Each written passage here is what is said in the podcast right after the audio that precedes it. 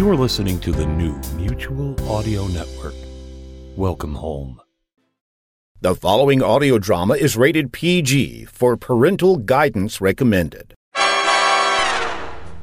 Once again, Decoder Ring Theater presents another page from the casebook of that master of mystery, that sultan of sleuthing, Martin Bracknell's immortal detective, Black Jack Justice, starring Christopher Mott as Jack and Andrea Lyons as Trixie Dixon, girl detective.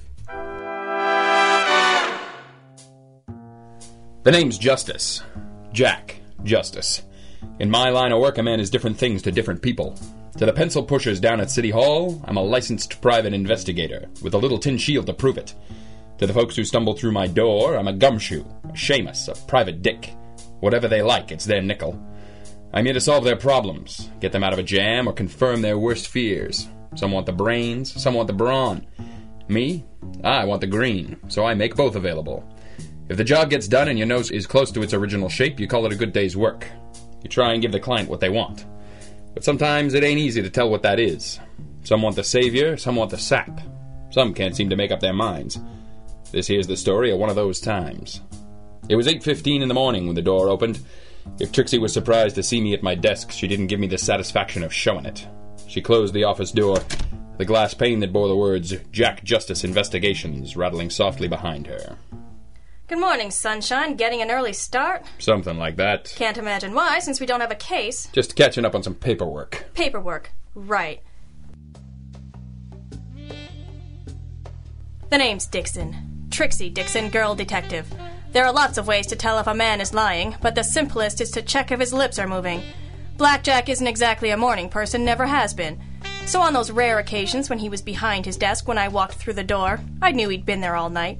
I knew it from long habit, and if I didn't, I'd have known it from the aroma of stale whiskey and black coffee that a clean shirt and a splash of water in the face did nothing to dispel. Jack wasn't big on inactivity. When things got quiet, he'd crawl inside his old files and dust off one that got away. There weren't many of them, but they gnawed away at him and he kept the wounds open. I almost admired him for it, but I'd never let him know that. Let me guess. The Worthington Pearls. Nah, the Moretti poisoning. The Moretti poisoning, Jack. I don't want to hear it. Stanley Moretti was guilty, Jack. Says you. Says me. Says the cops. Says the prosecutor. Says the judge and the jury. Swell. And I say there's something that never sat right about it. You're wasting your time. It's my time to waste, ain't it? Sure, sure. I'm sure Stanley Moretti'd be awful glad you're still on the case. If they hadn't hung him four years ago, that is. He was a client. Better a dead client than no client, that it? Somebody up there must like me a lot better than it seems, because at that moment Trixie's banter was cut mercifully short by a frail at the door. She wasn't that much to look at. About five foot four, long brown hair tucked away under a small cap. Her coat was older and too thin for the damp November wind. There was nothing much to notice about her at all, except for the eyes. They were big and brown, soft and doe like, and they peeped out from underneath the brim of her cap, pleading with a breathless urgency. The kind of eyes that whispered, Please help me, without her saying a word. The kind of eyes that made a sap out of me more than once. She stood there a moment, her back to the door. I looked at Trixie. She looked at me. Her hat and coat were out of season and out of style, but they'd been awfully fashionable not long ago. She might have fallen on hard times, but my money said no. There was too much pride in the way she held her head, the way she met Jack's leering gaze. And the gloves were too new. If this wasn't a society girl trying to blend in, she was doing a heck of a routine. Whoever our guest was, she wasn't anxious to advertise. I'm I'm sorry to intrude. I'm looking for Mr. Jack Justice. You found him. This is my associate, Miss Dixon. Trixie, please. Very glad to meet you. Why don't you sit down, Miss? Yes, thank you. I'm afraid the coffee is neither very good nor very fresh, but it would certainly help to warm you up. Would you care for a cup, Miss? No, thank you. No coffee. Well, it doesn't take much of a detective to figure out you'd rather leave names out of this, at least until we've heard your story. Is that so? Thank you. Yes. Why don't you begin at the beginning? I hope I can rely on your discretion in this matter, should you decide to take my case on. Discretion is my middle name. Mine's Cynthia, but you can count on me too. If it helps you, why don't you lay things out in the hypothetical? And we can let you know if we can help. Hypothetically, of course. Of course. Thank you. That might be best. The story's not a very original one, I'm afraid. A young girl, very much in love with a certain young man, sends him letters telling him so in no uncertain terms, and receives the same sort of letters back from her love. Time passes, not very much of it looking back. But an eternity of warm summer nights to two people who have every expectation of more. And every day they cannot be together, there are letters. Then the war came, and the young man, like so many young men, goes off to fight. More letters flow between them. The letters speak of memories they shared and dreams they never would. My handkerchief? Thank you. The young man was killed? Yes. Yes, he died in Italy, and part of me died with him. Forgive me, I can no longer maintain the pretense. In time, I learned to live again, and even to love, after a fashion. Not with the same flaming passion of youth. That was for him alone. But a good man, a trustworthy and dependable man. My husband. I understand. The youthful letters that lost love sent to me have been my comfort. My husband is a decent man and allows me my privacy. I never had to worry about him discovering them. Until. I beg your pardon? Forgive me, ma'am. You wouldn't be here if there wasn't an until or an unless coming up fast. Of course. In all the years that I was comforted by those letters, it honestly never occurred to me to wonder. What became of the letters you sent him? How did you know? Forgive me, ma'am, but as you say, the story's not that original. We've dealt with this kind of situation before. We're willing to play it however you'd like, and no one needs to hear a word about it. But I think it's time we laid our cards on the table. How do you mean? Your name would be a real good start. Must I? I- I'll double your usual retainer. Sorry, precious. If trouble calls, we can take a lot of heat for you, but we can't protect you if we're in the dark. Besides, it's bad for business. I see. My name is Donna Ryan. Jack's eyes narrowed and his jaw set hard behind his smirk. Donna Ryan, wife of industrialist Clarence Ryan. The Ryans drew a lot of water in this town. This might be more trouble than it was worth. Jack glanced at me. I shrugged a little. We did need the case, but did we need the headaches? I was doing mental arithmetic, adding up the pros and cons on an invisible ledger. Jack's eyes drifted back to Mrs. Ryan. I wondered what he was adding up. The Ryan dame looked down at her shoes. Her whole body was shaking, trembling in a way that had nothing to do with the draft through the office window. She'd touched up her face before she came in, this close I could see that a lot of tears had wandered past those eyes in the last few hours. She was terrified. Terrified of everything. Everything she had and everything she'd lost. We knew who she was, and she was almost sure we'd use it to our advantage. That turret. I've different things to different people, but I'm a blackmailer to nobody. All right, Mrs. Ryan. Take a breath and relax a little. I won't promise that everything's going to be fine, but we'll do our best to make it so. Your letters have come home to roost, have they? In a manner of speaking. It was just last night when a messenger arrived at my home. He delivered an envelope which contained a single letter in my own girlish hand, written shortly before the war. It also contained this. Trixie? Single page, handwritten, on the letterhead of the messenger company, probably written at their office. The text is short and to the point. Reply tomorrow, 8 p.m., Metrolite Hotel, room 314. That's it? That's all. That's odd. Why odd? You said you'd handled this sort of thing before. Yes, Mrs. Ryan, but usually the. I'm sorry, but the blackmailer oh. will include a little more information about their terms. An amount would be a common thing to include, or at least a more direct suggestion of consequences. I can well imagine the consequences. These kind of people don't usually have that much imagination. Could mean anything. Could mean our mutual friend is new at this. That might work to our advantage. I see. It's your party, Mrs. Ryan. How do you want us to handle this? I, I'd like you to take care of it. Forgive me, ma'am. It's not that we're dense. It's just that that could mean anything, including a whole range of services we don't supply. I know this is difficult for you, but we've got to get specific if we're going to cut to the happy ending.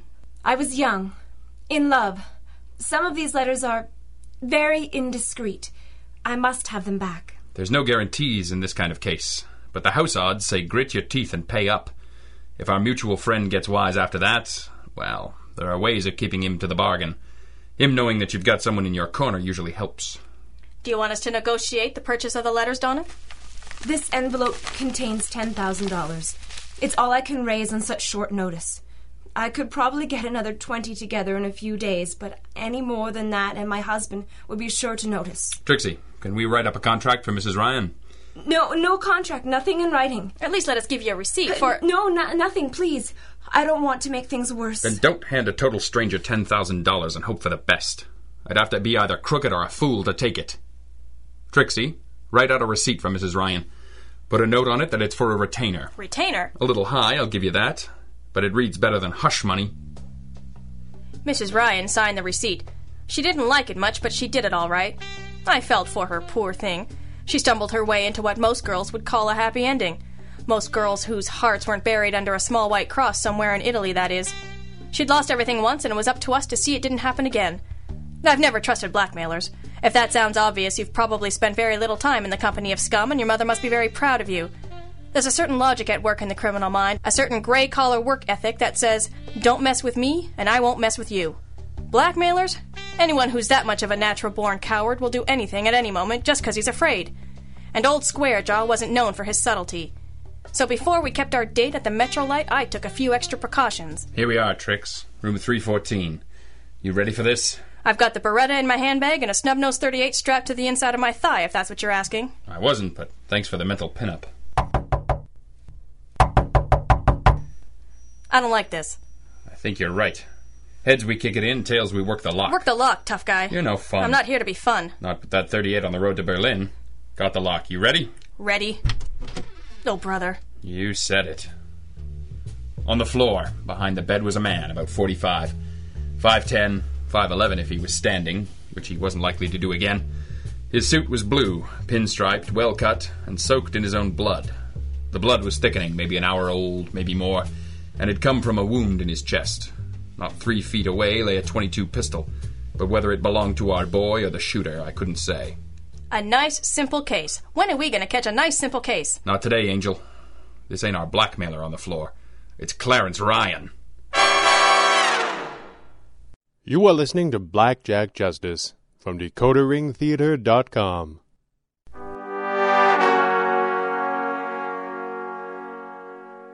Jack dialed the front desk and asked for the police. The boy at the desk had been too busy with a dime novel to pay much attention when we'd walked past him, so Jack figured I could slip down the fire escape to give our client the heads up without both our licenses getting pulled. I drove out to the Ryan spread with John Law maybe 15 minutes behind me. Her reaction was far from typical. And that's the way it is, ma'am. We can try and keep your name out of it for a while, but they'll book Jack as a suspect eventually, just to sweat him. You said I could count on anonymity. Yes, ma'am, but this is a murder investigation now. Unless the cops find your husband's killer on their own, they're gonna need every lead they can get their hands on. That is not your concern. My husband did not retain you. I did. I wanted the matter closed as soon as possible. Obviously, Clarence became aware of the blackmail scheme and foolishly tried to intercede to protect me. He was a good man, Miss Dixon. He gave his life to protect me from public shame. It seems wrong now to come forward. Forgive me for saying so, Mrs. Ryan, but that seems like a pretty convenient way to see things. Don't be impertinent. Mr. Justice and yourself were given a very generous retainer to see this matter through. I now consider it closed. Good day. I couldn't make heads or tails of it. I headed back to the office and waited for Jack. He sailed in close to seven the next morning, a relatively light grilling by his standards. We'd caught a break. The doorman remembered Jack coming in at least an hour after Clarence Ryan got stiffed, according to the ME's report. He didn't even look like the boys in blue had worked him over that much. And he always kinda looked like that. I reckoned he'd got off easy. I don't think they're done with me yet, Trix. There's a prowl car out front with a couple of thick necked bulls in the front. They're watching us for the moment. We should try and pin this one down before we get in too deep. The client says let it lie. Then the client is in shock or. Or what? No, it doesn't make any sense. Why would she spill her guts to two private dicks, then off her husband in a sleazy hotel? That where this was headed? Something like that. If I know Lieutenant Sabian, he's given me enough rope to lead him to whoever was in that room when Clarence Ryan knocked on the door. So what do we do? That. We do exactly that. Get your hat. We didn't have much. A receipt for the first and last $10,000 retainer we were ever likely to see. A musty old letter from a girl who'd become a woman who'd become a widow, and a hastily written note on the letterhead of a messenger company. Look, buddy, we're just a delivery service, but our clients expect some kind of privacy too, you know? Sure, sure. I told the bulls out front that one last night. Gave me nothing but a slow dance with a phone book. I don't understand. No? Your ribs should send you flowers. Look, Mr. Brian. Brian. We don't want to know what was in the package. We're just asking if you remember the man who sent it. It was a late delivery, sent in the evening two nights ago, and the man who sent it borrowed a sheet of letterhead to write a note to go with it. She was good, all right. I'd never tell her that, but she was slick. Brian sure thought so. Of course, he didn't know about the 38. Sure, sure, no package, just the note and another letter, right? Right. Sure, he paid cash. Didn't leave no name. Left an address. Metrolite Hotel? Yeah. He checked out. Can you remember what he looked like? Uh, sure, I guess. Kinda medium build, brown hair, glasses. Talked funny. Like an accent? Yeah, but not really, you know? English, but not too English. And he had a shrapnel scar in his left hand. You see a lot of shrapnel scars in the messenger business? No. Infantry. That narrows it down to half the guys in town, including you and me. Thanks for your help. Sure. Oh, hey, listen. It was a late delivery, but it wasn't a late drop off, if that helps you. What do you mean? He came in around noon.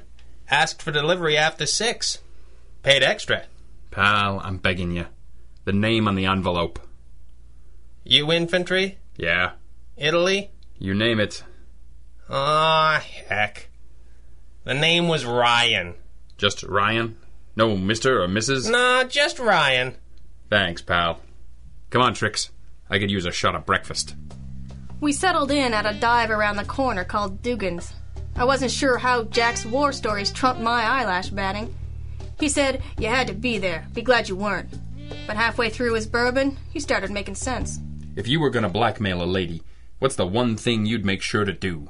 I'm too sleepy for the Socratic method. Spill.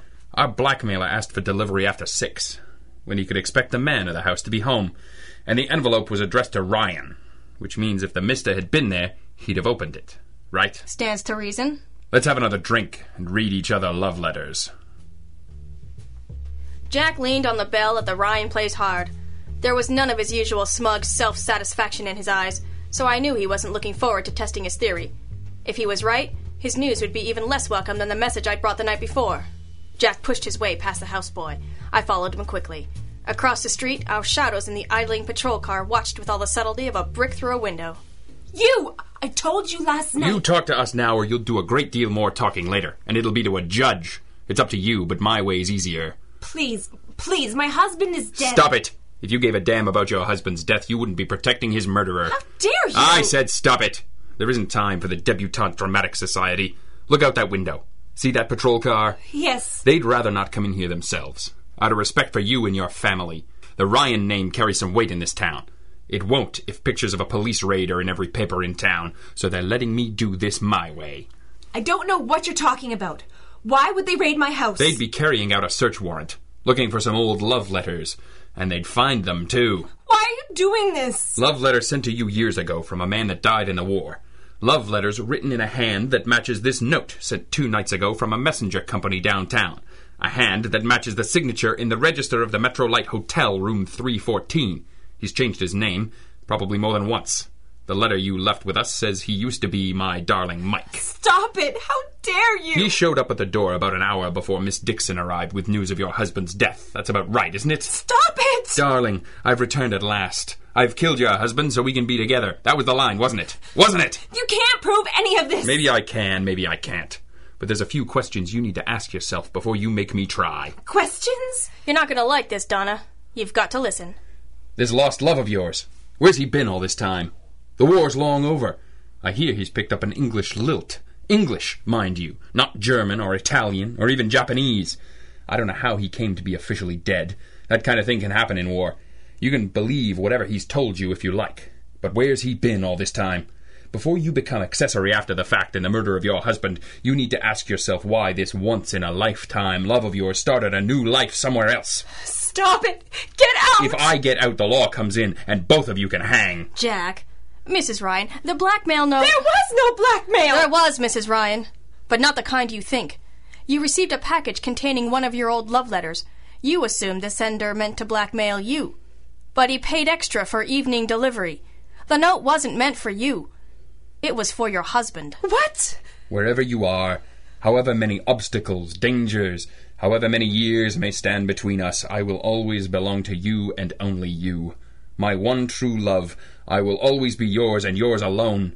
You wrote those words, Mrs. Ryan. You assumed the package was for you, and you assumed it was the first of its kind. Later, Mike convinced you he meant it as a token, to let you know he'd come back to you. But if you read the letter he chose to send, you see that it could easily be sent as final proof of your devotion to your darling Mike. It's the only explanation. The blackmail was already underway when this letter was sent. That's how your husband knew about our mutual friend at the Metrolight Hotel. Darling Mike wasn't charging your husband for your letters. He wanted money to stay away. That letter was meant to prove to your husband that he'd lose you if darling Mike returned. Maybe your husband would have paid to keep him away. Maybe he'd have paid to spare you the pain of knowing what a louse your one true love was. We'll never know. We may never know for sure just what went wrong, why darling Mike put a slug through your husband's heart. But he wasn't through. He knew about the letter that had gone astray, guessed you must have it, and showed up at your door with tears in his eyes and a paper thin story on his lips. Isn't that right, Mrs. Ryan? Oh my god! One way or another, Mrs. Ryan, the right thing is going to happen. Stay ahead of the curve. It's only been a few hours. Come with me down to the station. Tell them who killed your husband. Tell them where he is. Why are you doing this? Keeping you out of jail? Because you're our client. She did it all right. Came downtown with us and spilled the whole story. The cops had darling Mike in custody in an hour. Jack's bluff about the cops and the search warrant caused no problems, since she wasn't charged with a crime. The papers were full of it for a while, but Donna Ryan was in Europe by then, and as far as I know, she's never come back. She never called for the retainer either. Her lawyers finally sent word that she considered the matter closed. And Jack? He went back to the office and packed up the file on the Moretti poisoning, the Worthington pearls, and all his other cold cases and put them into storage. Maybe they'd stay there, maybe they wouldn't. Donna Ryan had spent her life imagining the love she'd lost was a perfect one. But he was just another heel. She'd had her letters, her memories, and a husband who didn't mind sharing her with a ghost. Now she had nothing. She was still young, and she had more dough than I'd ever see. But I wouldn't trade places with her for anything. Sometimes illusions are important. Sometimes the past should stay in the past.